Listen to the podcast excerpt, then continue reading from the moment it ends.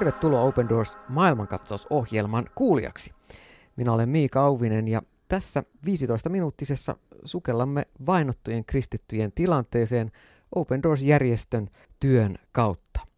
Open Doors on kansainvälinen, poliittisesti sitoutumaton ja kristillinen järjestö, joka tekee työtä maailman vainotuimpien kristittyjen parissa. Tätä nykyään jo 70 kohden maassa eri puolilla maailmaa. Suomen Open Doors-järjestö perustettiin vuonna 2015, jotta myös me suomalaiset voisimme rukoilla ja toimia maailman vainotuimpien kristittyjen tukena ja itse asiassa olla heidän kanssaan mahdollistamassa se, että evankelimi tavoittaa yhä uusia ihmisiä. Tänään tässä ohjelmassa keskustelen Open Doorsin hallinnossa ja seurakuntayhteyksissä työskentelevän Mia Eklundin kanssa. Tervetuloa Mia. Kiitos.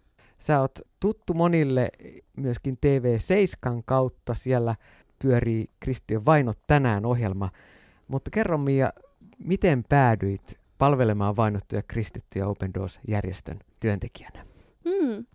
Nelisen vuotta kohta olen saanut olla mukana tässä työssä ja, ja siinä vaiheessa ö, seurakuntavierailuja alkoi olla aika paljon ja, ja työ kasvoi, niin oli sitten luonnollista ehkä, että joku alkaa koordinoidusti hoitaa näitä eri tilaisuuksia ja, ja tapahtumia. Ja, ja se olin sitten minä, joko, joka valikoiduin tätä leiviskää hoitamaan. Ja, ja se on kyllä innostavaa ja kiinnostavaa.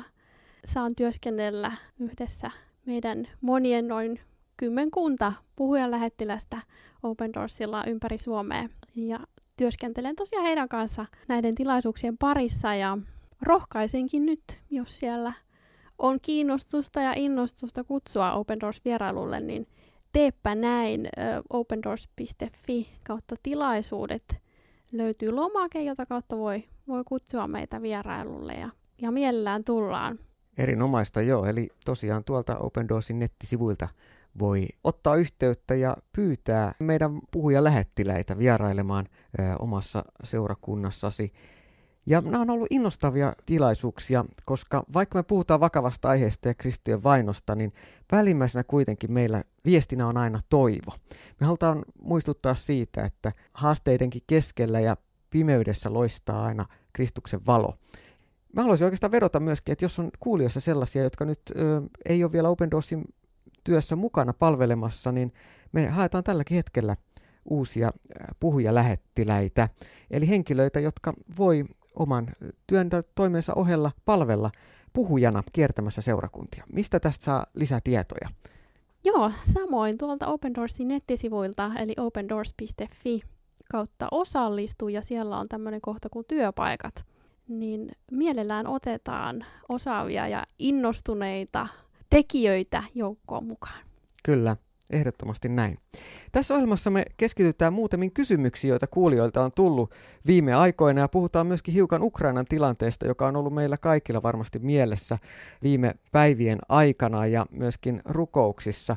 Me saadaan palautetta näistä ohjelmista jonkin verran ja myöskin tilaisuuksia tulee monesti hyviä kysymyksiä. Ja näistä nyt muutama on valikoitu tähän ohjelmaan. Ja, ja tota, otaksa Mia sieltä Joo. kysymyksiä, mitä on saatu? Joo, aloitetaan vaikka tällä Venäjällä. Tosiaan se on nyt varsin ajankohtainen. Jos ihan ensin vastaat siihen, että onko Venäjä Open Doorsin World Watch-listalla?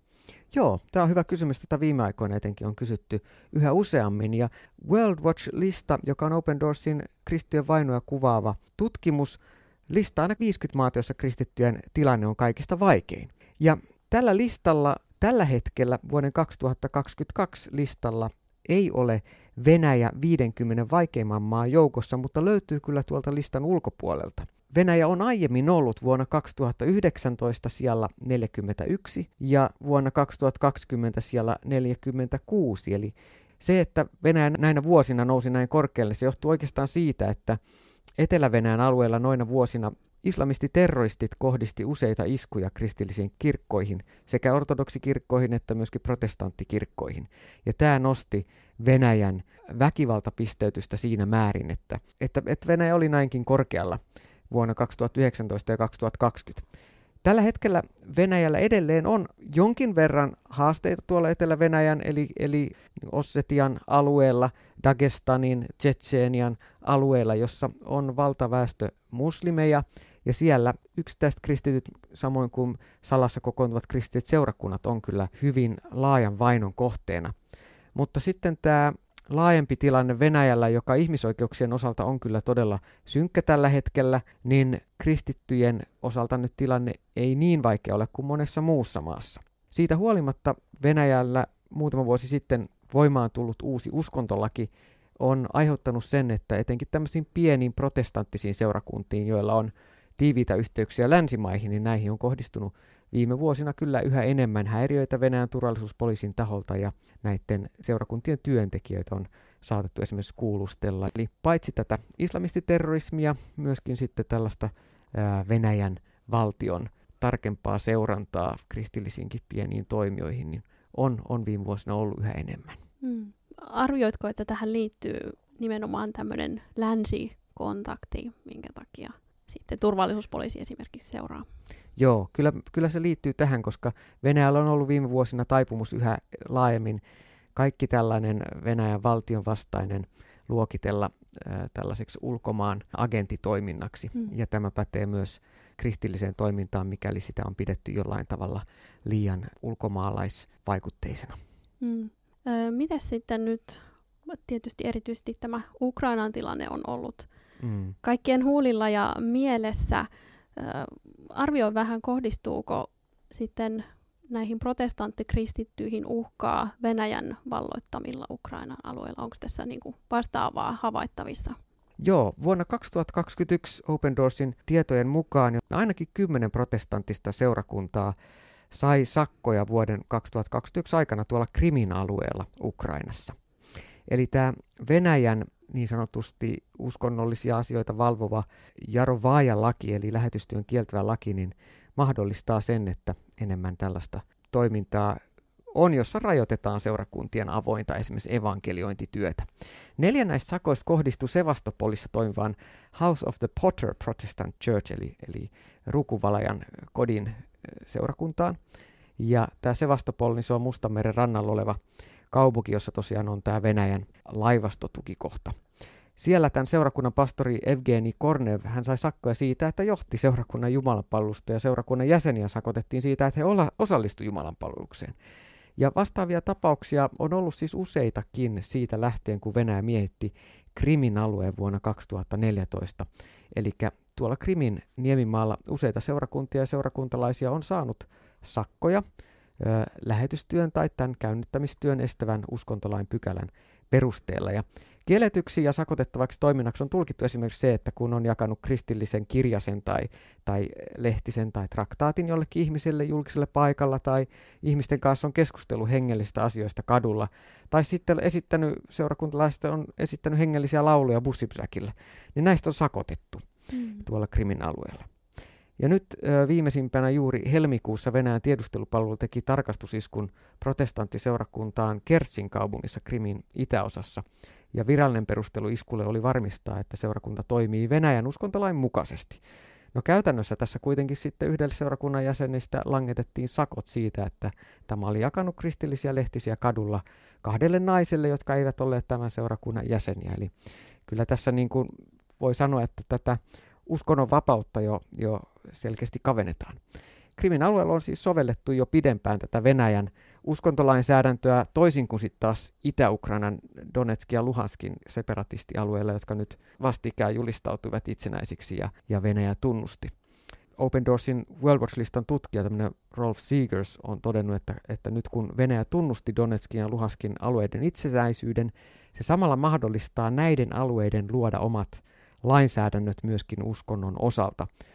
Ja käytännössä tähän asti näillä alueilla protestanttisten kirkkuntien toimintaa on jo rajoitettu jopa enemmän kuin Venäjän valtion alueella. Ja itsekin viime vuonna tapasin eduskunnassa vierailleita Ukrainan seurakuntien johtajia, jotka olivat jo silloin äärimmäisen huolestuneita siitä, että Luhanskin ja Donetskin alueella käytännössä heidän kristillinen toiminta oli, oli Venäjän sotilaiden tai näiden separatistitaistelijoiden toimesta niin kuin estetty.